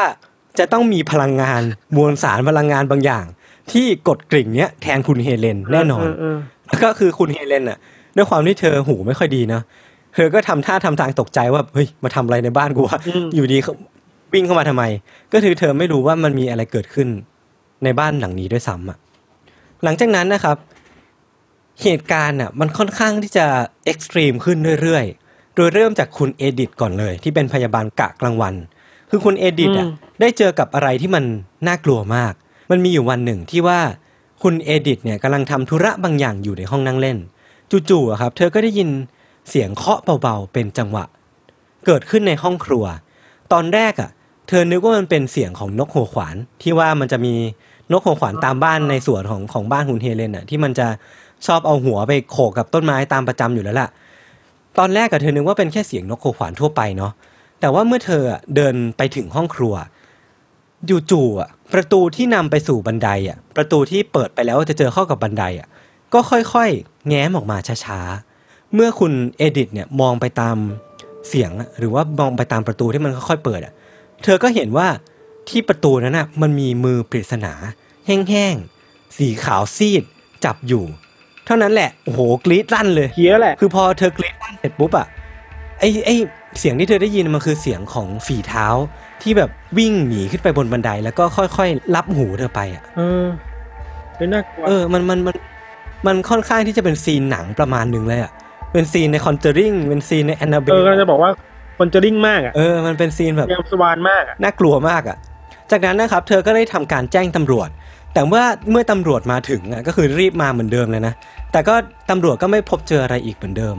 หลังจากนั้นน่ะทั้งเอดิทแล้วก็แฮตตี้ที่เป็นพยาบาลที่ดูแลคุณเฮเลนน่ะก็ทนไม่ไหวขอลาออก เพราะว่าให้เหตุผลว่าไม่สามารถทนอยู่ในบ้านผีสิงได้อีกต่อไป เป็นเราเราก็หนีปะเป็นพี่พี่ทนไหวปะไปแล้ว เออ เมื่อเป็นเช่นนั้นอะ เฮเลนก็เลยได้ตัดสินใจที่จะย้ายออกไปอยู่กับลูกชายตามคำชักชวนของของลูกชายเนาะ แล้วก็ปล่อยให้บ้านหลังเนี้ยอยู่ในการดูแลของตำรวจไป เพื่อที่จะสืบสวนเพิ่มเติมว่ามันเกิดอะไรขึ้นกับบ้านหลังนี้กันแน่ บ้านแห่งนั้นก็ถูกทิ้งร้างไม่มีคนอยู่ แต่ว่าจากคำให้การของเพื่อนบ้านนะครับ บอกว่าบ้านที่ไม่มีคนอยู่หลังเนี้ยยังมีการเปลี่ยนแปลงของตำแหน่งของม่านเสมอพี่ลองนึกภาพดูนะว่า ในประเทศไทยมันจะมีการเล่าถึงการล่าท้าผีอยู่เสมอ ซึ่งไอ้ กลุ่มวัยรุ่นอะที่เมื่อไปตามบ้านบ้านผีสิงเหล่าเนี้ยคือคำให้การของพวกเขาอะก็จะบอกว่าม่านอะ มันขยับได้เอง พี่แทนเคยได้ยินเรื่องเรื่องราวประมาณนี้ไหมบางทีก็เห็นแบบคนไปยืนอยู่ตรงหน้าต่างอะไรอย่างเงี้ยป่ะเออประมาณนั้นเลยที่แบบพวกว่าถ้าผีชอบเจออะใช่ ซึ่งไอ้เรื่องคือเห็นเงา เรื่องเล่าที่เราคุ้นเคยเหล่าเนี้ยมันกลับเกิดขึ้นกับบ้านหลังเนี้ยแล้วก็เป็นเพื่อนบ้านของของคุณเฮเลนเนี่ยที่บอกว่าบ้านหลังนี้มันมีอะไรแปลกๆอยู่ คือม่านอะมันขยับเอง หรือว่าแม้แต่ตอนกลางคืนอะ พวกเขาก็จะเห็นเงาตะคุ่มตะคุ่มที่เดินผ่านหน้าต่างบ้านหลังเนี้ยอยู่เสมอๆอะแต่ว่าทุกครั้งอะที่พวกเขาแจ้งตำรวจอะตำรวจก็ไม่เคยพบเจออะไรเลยนะ ก็คือเป็นอ่าเป็นคำบอกเล่าที่ค่อนข้างที่จะกลวงประมาณหนึ่งอะ เหมือนเป็นการพบเจอผีอะมวลสารพลังงานบางอย่างอะ ที่ว่าตำรวจก็ไม่สามารถเอาสิ่งเนี้ยไปเป็นหลักฐานได้อะ เออเอออืม คือพอตำรวจแอดซูมว่ามันเป็นเรื่องแบบ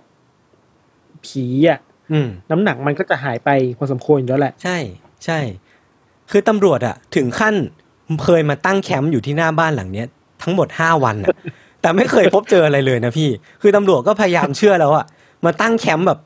ตั้งเต็นท์เลยอะอยู่หน้าบ้านห้าวัน แต่ก็ไม่เคยเจอ ไม่เคยเจอเหตุการณ์ดังกล่าวเลยนิทานลองลองฟังดูนะว่า ทั้งมีคนตาย มีคนพบเห็นเงาตะคุ่มเดินไปมา ม่านเปลี่ยนที่ รวมไปถึงว่ามีผู้เสียชีวิตถูกฆาตกรรมในห้องปิดตายที่ไม่มีร่องรอยการบุกรุก โปรไฟล์ทั้งหมดเนี้ยมันทำให้บ้านหลังเนี้ยมันกลายเป็นบ้านผีสิงหลังหนึ่งไว้ยพี่ ใช่ เออ ถ้าเป็นรายการบ้านรายการไทยบ้านเราคงแบบ ต้องมีคนแบบรายการไปล่าผีอะเออใช่ใช่ใช่เอาเอาเอากล้องไปตั้งอะ ในละแวกย่านเนี้ยครับ บ้านหลังเนี้ยถูกถูกเรียกว่าเป็นบ้านผีสิง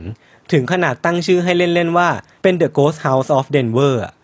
แล้วก็มีข่าวลือว่าสิ่งที่ปลิดชีพคุณฟิลิปอะก็คือผีที่อยู่ในบ้านหลังนั้นนั่นเอง มันก็มีน้ำหนักนะ เออ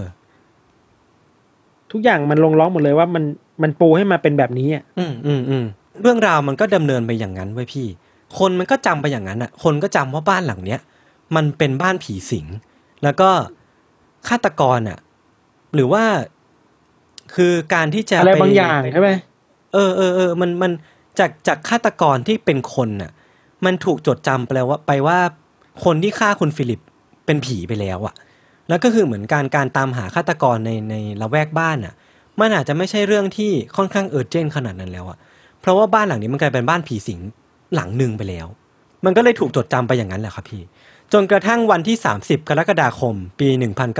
1942 คือในช่วงนั้นนะครับ หลังจากหลังจากที่เกิดเหตุกับคุณฟิลิปแล้วอะตำรวจอะก็ยังยังยังคงมีการลาดตระเวนในในละแวกย่านนั้นอยู่ ก็คงยังต้องมีการมาแวะเวียนมาผลัดเวรกันมาสำรวจที่บ้านหลังนี้อยู่เสมอ ก็คือต้องเข้ามาดูว่ามันเกิดอะไรขึ้น มีหลักฐานอะไรที่พอจะเอาไปประติดประต่อเรื่องราวได้เพิ่มเติมบ้างไหม คือวันนั้นนะครับมีตำรวจอยู่สองคนที่อยู่ในเวรที่ต้องออกลาดตระเวน แล้วก็ทั้งสองคนน่ะก็เปิดประตูเข้ามาในบ้านหลังนี้ตามปกติ แต่ว่าสิ่งที่วันนั้นน่ะไม่ปกติก็คือ พวกเขาอะได้ยินเสียงตะโกกตะกักเกิดขึ้นที่ชั้นบน หลังจากที่ได้ยินเสียงนั้นน่ะ พวกเขาก็รีบวิ่งขึ้นไปตามต้นตอของเสียงอะ คือเสียงอยู่ตรงไหนพวกเขาก็วิ่งไปตรงนั้นอะ แล้วก็เสียงนั้นน่ะมันมันพอที่จะคาดเดาได้ว่ามันเกิดขึ้นมาจากห้องเก็บของทางด้านบน พวกเขาก็เลยทำการวิ่งเข้าไปในห้องนั้นน่ะ แล้วก็พบเข้ากับขาแห้งๆคู่หนึ่งที่กำลังตะเกียกตะกายเข้าไปยังช่องเล็ก ๆ ในตู้ด้านหลังห้องอะ คือพี่พี่ธานลองนึกภาพนะพี่ธานเป็นตำรวจพี่ธานวิ่งเข้าไปในห้องเนี้ยแล้วก็ทางด้านมุมห้องอะ ลึกเข้าไปในห้องอะ มันจะมีช่องเล็กๆ ช่องหนึ่ง ที่ในช่องนั้นอะมันจะมีขาทั้งขาสองข้างอะ พยายามดันตัวเองอะ ดันร่างเข้าไปในช่องนั้นอะใช่ภาพเออน่ากลัวมากเลยนะเออ แล้วขาขาคู่นั้นจากคำให้การของตำรวจอะครับ มันเป็นขาที่แห้งๆอะซีดๆขาวๆอะโอ้โห หนังผีอะ Conjuring พวกอะเขาอะไม่แต่ว่า ด้วยความที่เป็นตำรวจอะครับ ถ้าเป็นคนเราเองอะก็คงจะวิ่งหนีไปแล้วถูกปะคงแบบเอ้ยผีไม่สู้หรอกแต่ว่าพอเป็นตำรวจอะมันจะมีจรรยาบรรณมันจะมีความที่จะต้อง เออ มันไม่สามารถเป็นผีได้ ยังไงก็ต้องเข้าไปพิสูจน์อะพวกเขาก็เลยไม่รอช้าวิ่งเข้าไปดึงตัวเจ้าของร่างปริศนานั้นออกมา ปรากฏว่าชายที่เป็นเจ้าของร่างปริศนานั้นนะครับ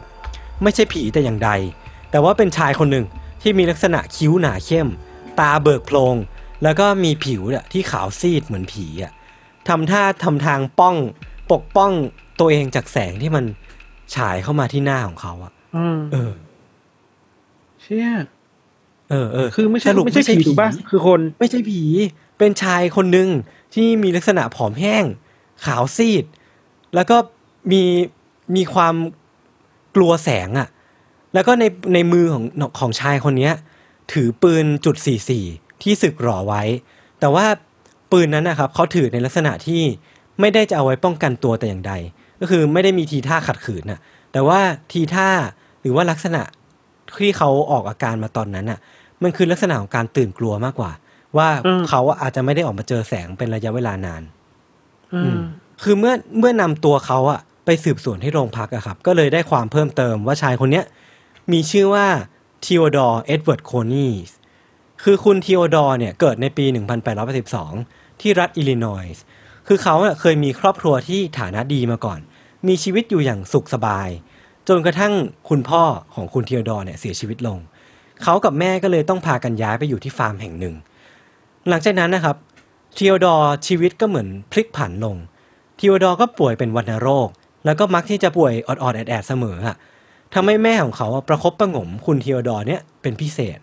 คือจริง ๆ แล้วคุณทีโอดอร์เนี่ยชอบที่จะเล่นกีฬามาก แต่ว่าหลังจากที่เขาป่วยเป็นวัณโรคอะทั้งๆที่เขาชอบเล่นกีฬามากอะแต่แม่เขาก็ไม่อนุญาตให้เล่น แล้วก็นำเสนอให้เขาเล่นดนตรีแทน ซึ่งเครื่องดนตรีที่เขาเล่นน่ะก็คือเครื่องแมนโดลิน ต่อมาทั้งคู่อะก็ได้ย้ายกันมาอยู่ที่เดนเวอร์ทั้งเขาและคุณแม่ก็ได้ย้ายมาอยู่ที่เดนเวอร์เนาะที่ซึ่งแม่ของของของคุณทีโอดอร์เนี่ยประกอบอาชีพเป็นแม่บ้าน หลังจากย้ายมาอยู่ได้ไม่นานนะครับ ก็มีชายคนหนึ่งมาหลอกลวงให้แม่ของคุณทีโอดอร์เนี่ยนำเงินมรดกที่ได้ตกทอดมาจากการเสียชีวิตของคุณพ่อเนี่ย ไปลงทุน แล้วก็ได้โกงเอาเงินจำนวนทั้งหมดนั้นอะไปหมดเลยทำให้คุณทีโอดอร์แล้วก็คุณแม่เนี่ยตกอยู่ในที่นั่งลำบาก ชีวิตของทั้งคู่เนี่ยก็แย่ลงอย่างมากอะจนสามปีต่อมา ด้วยความที่ชีวิตมันไม่ได้ดีขึ้นเลยอะคุณแม่ของคุณทีโอดอร์ก็เสียชีวิตลง แล้วก็ไม่เหลือเงินไว้ให้คุณทีโอดอร์สักแดงเลย อืม คือสิ่งที่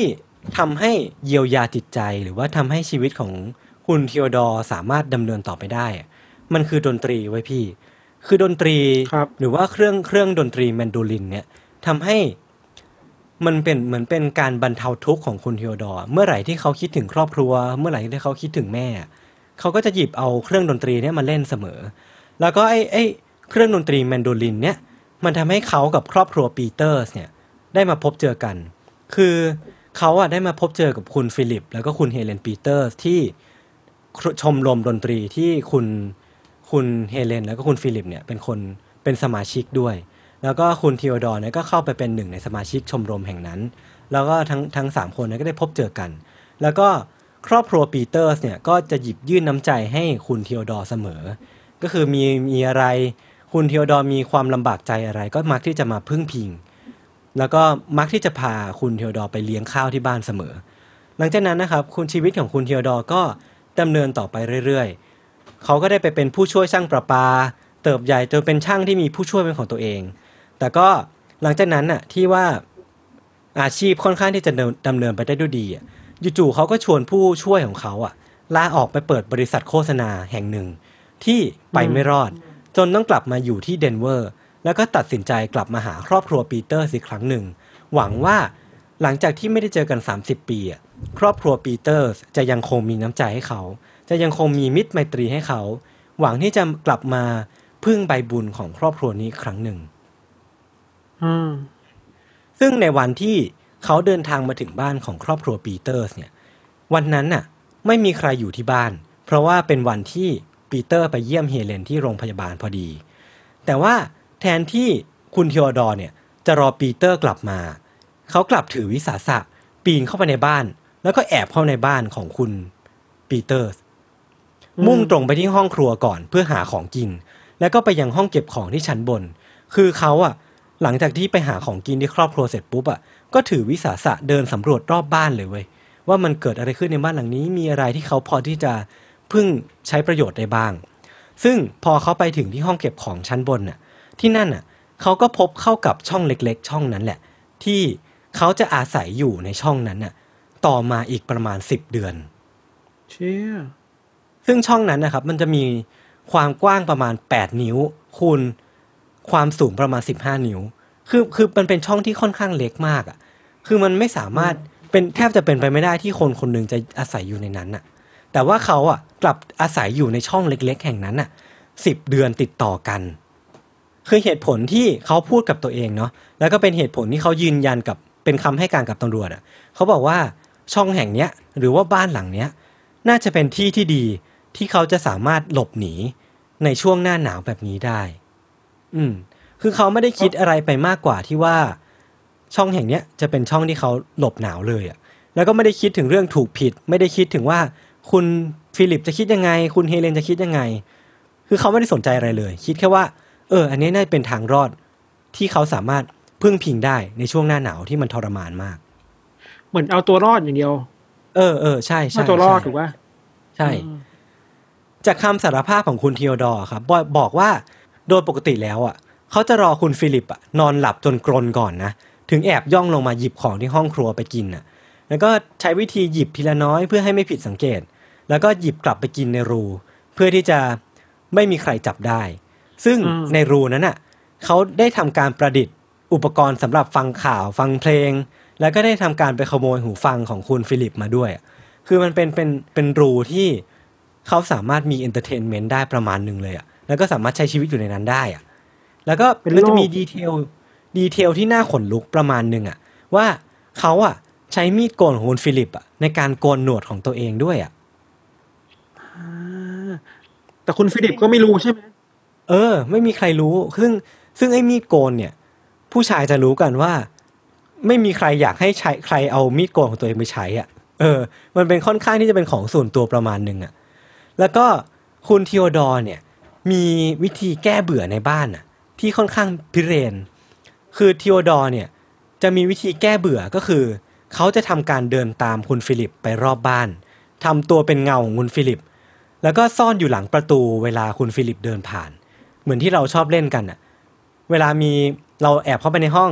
เราก็จะหลบอยู่หลังประตู แล้วก็คนที่เดินผ่านเข้าไปก็จะไม่รู้ว่าเราอยู่ตรงนั้น คือคุณทีโอดอร์ใช้วิธีนี้กับคุณฟิลิปที่เป็นเจ้าของบ้าน สิ่งที่เขาทำอะเขาบอกว่าเป็นแค่การแก้เบื่อเท่านั้นเองอะเพื่อที่จะเขาเขาจะสามารถใช้ชีวิตในบ้านหลังนี้ต่อไปได้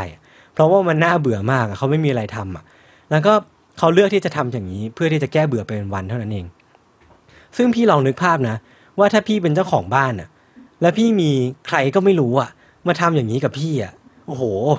น่าขนลุกมากเลยอะมันคือของใช้เราที่ถูกใครไม่รู้เอาไปใช้ด้วยอะเออ รวมไปถึงว่าเราเดินอยู่ในบ้านน่ะ ก็อาจจะมีใครก็ไม่รู้เดินเดินตามเราอยู่อะ หรือว่าประตูที่เราเดินผ่านน่ะ ก็อาจจะมีคนหลบซ่อนอยู่ด้านหลังบานนั้นก็ได้อะ เออเออ มันมันจะมีความคิดประมาณว่า เอ้ย เราเหมือนถูกมองอยู่หรือเปล่าเวลาเราอยู่บ้านเออใช่บางคนจะเอ้ยแต่นี่คือเอ้ยมันถูกมองจริง ๆ เว้ย ใช่ใช่ใช่ใช่คือในวันที่เกิดเหตุนะครับทีโอดอร์บอกว่าเขาคิดว่าคุณฟิลิปอะออกไปเยี่ยมภรรยาที่โรงพยาบาลแล้ว เขาก็เลยลงมาที่ห้องครัวตอนสี่โมงเย็นเพื่อหาของกิน แต่ปรากฏว่าฟิลิปอะแค่นอนงีบอยู่เท่านั้นเอง แล้วก็ได้ยินเสียงกุกกักกุกกักในห้องครัวก็เลยลุกมาดู ปรากฏว่าเขาก็พบเข้ากับทีโอดอร์ที่กำลังหาของกินอยู่ในห้องครัว คือฟิลิปอะจำทีโอดอร์ไม่ได้ ก็เลยทำท่าทำทางจะแจ้งตำรวจ คุณทีโอดอร์เห็นอย่างนั้นอะก็เลยวิ่งไปคว้าปืนที่แขวนอยู่บนเพดานอะแขวนอยู่บนข้างผนังอะแล้วก็เอาปืนนั้นอะไปฟาดเข้าที่หัวของคุณฟิลิป จนล้มลงไป แต่ว่าคุณฟิลิปก็ยังมีทีท่าว่ายังไม่ยอมแพ้ ก็ทำท่าคลานไปเรื่อยคลานไปที่โทรศัพท์เพื่อที่จะแจ้งตำรวจ คุณทีโอดอร์เห็นอย่างนั้นอะ ก็เลยไม่ได้การและก็เลยต้องต้องคว้าเอาที่เขี่ยถ่านในเตาผิงอะหยิบมาฟาดฟาดฟาดฟาดฟาดฟาดสามสิบเจ็ดครั้ง คือเขาก็ไม่ได้นับหรอกนะว่าฟาดไปเท่าไหร่ แต่ว่าฟาดจนกว่าคุณฟิลิปจะนอนแน่นิ่งลง อืมและนั่นก็เป็นเรื่องราวที่เกิดขึ้นในบ้านหลังนี้ คือพอเขาฟาดเสร็จปุ๊บ คุณฟิลิปนอนแน่นิ่งไปเสร็จปุ๊บเขาก็ทำทำการเช็ดทำความสะอาดไอ้ไม้ไม้แท่งนั้น แล้วเขาก็กลับ ไปนอนที่รูของเขาตามเดิมเราเราคิดว่ามันมีความเป็น Conjuring สูงมากอะแล้วมันมีความเป็น ความเป็น thriller เข้าไปอยู่ใน horror อะเออเออเออมันมีหักใช่มุมตลอดตอนแรกเอ้ยเอ้ยตอนแรกนึกว่าเป็นคดีฆาตกรรมทั่วไปหรือคนฆ่าถูกป่ะไปไปมาอ้าวมีผีไปมาอ้าวกลับมามีคนอีกแล้วมันเอแบอบเออไม่ใช่ผีเว้ยมันมันหักมุมหลายรอบอะเออแต่ไอความจริงเออเออไอความจริงตอนที่มันเฉลยตรงสุดท้ายก็ก็น่ากลัวดีอะเราอืมเราถึงช็อตที่แบบเห็นซีนที่ คนกำลังมุดลงไปในในในช่องนั้นอะอือหือแล้วขาขาที่ยศบอกขาขาวๆแห้งๆอะมันโคตรน่ากลัวเลยเออ คือถ้าถ้าใครนึกภาพตามอะ ก็น่าจะขนลุกประมาณหนึ่งอะเออ มันคือคอนบรรยากาศแบบคอนเจอริงเป๊ะเลยอะอืมอืมแต่มันคือเรื่องจริงไงใช่มันคือเรื่องจริง คือสุดท้ายแล้วอะ คุณทีโอดอร์อะก็โดนจำคุกตลอดชีวิต คือตอนแรกอะครับเขาจะโดนประหารชีวิตด้วยซ้ำอะ แต่ว่าทนายของเขาอะบอกว่า เขามีปัญหาทางสุขภาพจิต แล้วก็ให้หมอจิตแพทย์อะทำการตรวจดูแลซึ่งก็สามารถเอาผลที่ตรวจอะไปยืนยันได้ ว่าเขามีอาการทางจิตจริง แล้วก็สามารถลดโทษได้ก็คือเหลือจำคุกตลอดชีวิตเท่านั้นเอง ซึ่งวันที่เขาโดนจำคุกตลอดชีวิตอะเขาพูดออกมาว่า ตอนเนี้ยเขารู้สึกปลอดภัย เพราะว่าอย่างน้อยอะเขาก็กำลังจะมีบ้านที่ดีที่สุดในรอบหลายปี เอออ๋อเฮ้ยแปลว่าเขาโหยหาการมีบ้านอยู่ตลอดเวลาเลยนะอืมถ้าเป็นแบบแสดงว่าชีวิตที่ผ่านมาของเขาน่าจะ suffer ประมาณหนึ่งอะ เออ แล้วอีกอย่างหนึงที่เราเพิ่งคิดได้คือว่า ที่อเมริกามันชอบมีเรื่องแบบนี้เยอะอะเรื่องแบบแกไปเจอช่องลับในบ้านตัวเองอะชอบมีข่าวนี้ประจำเลยอะเอ้ยแบบอือฮึเปิดเปิดหลังประตูไปหรือเปิดหลังตู้เสื้อผ้าไปเอา มีห้องห้องหนึ่งแล้วแบบลงไปเป็นเขาวงกฏเป็นห้องลับ เออ มันมีเรื่องนี้มาตลอดเลยนะเว้ยเราคิดว่าเออว่ะไอการที่บ้านเก่าๆอะมันก็มี story แบบนี้ที่มันแบบเรียลจริง ๆ อะ แล้วบางทีเราก็ไม่รู้ด้วยว่า ไอ้บ้านที่เราอยู่แบบสมมติบ้านหลังแบบนั้นอะ มันจะมีคนอยู่กับเราด้วยหรือเปล่าอะ เออใช่ นั่นแหละน่ากลัวครัคืบอคือบ้านของครอบครัวปีเตอร์สะพี่มันมีอายุประมาณ40ปี ซึ่งก็เป็นบ้านที่เก่ามากอะแล้วก็ผังผังบ้านที่เก่าเนี่ยมันก็น่าจะเป็นมีอะไรที่มันลึกลับอย่างที่พี่ธันบอกนี่แหละ แต่ว่าตอนแรกอะครับ ที่ ตำรวจอะไปเจอช่องนี้แล้วอะแต่ว่าเขาเขากลับปัดตกช่องนี้ไป เพราะว่าช่องนี้มันเล็กเกิน มันดูไม่สามารถมีคนอยู่ได้ แล้วก็คุณทีโอดอร์อะบอกว่าตอนที่ตำรวจอะทำการเคาะช่องเนี้ย ตอนนั้นอะเขานอนอยู่ในช่องนั้นด้วย แล้วก็สัมผัสเชี่ยได้ถึงการเคาะของตำรวจอะเออเนี่ยคือคือถ้าเปิดเข้าไปก็จะเจอ อีกนิดเดียวอะตำรวจจะเจอเรื่องราวทั้งหมดแล้วอะ ชื่อน่ากลัวสัสอืมอืมและเนี่ยเนี่ยครับก็คือเรื่องราวของคุณทีโอดอร์คือสื่ออะครับพาดหัวว่าเรื่องเนี้ยมันคือเรื่องราวของ Ghost Slayer เนาะคือสื่ออะบอกเรียกว่าคุณทีโอดอร์เป็นเป็นผีคนหนึ่งอะที่ว่าตอนแรกอะคนก็คาดเดากันไปว่าผีเป็นคนฆาตกรรมเนาะแต่พอเฉลยออกมาแล้วว่ามันเป็นคนคนหนึ่งที่ชื่อว่าทีโอดอร์เนี่ย สื่อก็เลยเรียกเขาว่า Ghost Slayer แล้วก็อืมอีกชื่อหนึ่งที่เรียกว่า The Spider-Man of Denver คือเรียกว่าเป็นมนุษย์แมงมุมแห่งแห่งเมืองเดนเวอร์ เพราะอะไรเท่อะปะทำไมถึงเป็นแมงมุมอะ คือเขาบอกว่าอาการของคุณทีโอดอร์อะตอนที่ถูกตำรวจลากออกมา แล้วเจอกับแสงแดดอะ มันมีทีท่าเหมือนกับแมงมุมที่มีความกลัวอ่าแสงแดดประมาณหนึ่ง ประมาณโอเคนี้ประมาณนี้โหเล่าซะยาวเลย ขอโทษทีที่ครับยาวไปหน่อยครับ โอเค ก็ เทปเนี้ยก็เป็นเทปแรกที่เราลองอัดกันด้วยซูมเนาะก็ถ้ามีอะไรที่มันผิดพลาดประการใด หรือว่ามันมีความขัดข้องตะขุกตะขักยังไงก็ขออภัยไว้ในที่นี้ด้วยนะครับผม ครับผม แล้วก็หวังว่าทีมห้องปิดตายที่เราเล่าในวันเนี้ยจะทำให้การ work from home ของทุกท่านเนี่ย มีความฮาลือหัน มีความน่าสนุกขึ้น เออพี่ทันว่าไหมเวลาเราคิดว่า work from home เนี่ย แล้วอยู่คนเดียวเนี่ยหรือจริง ๆ แล้วอะ อืม อาจจะไม่ได้อยู่คนเดียวก็ได้นะ โหทิ้งท้ายไว้ให้กลัว โอเคครับ โอเคครับ วันนี้ก็มีประมาณนี้ ติดตาม Untitled Case ต่อได้ในเอพิโซดต่อ ๆ ไป ทุกช่องทางของ Salmon Podcast เช่นเคยครับผม วันนี้ผมกับพี่ทันก็ลาไปก่อน สวัสดีครับ สวัสดีครับ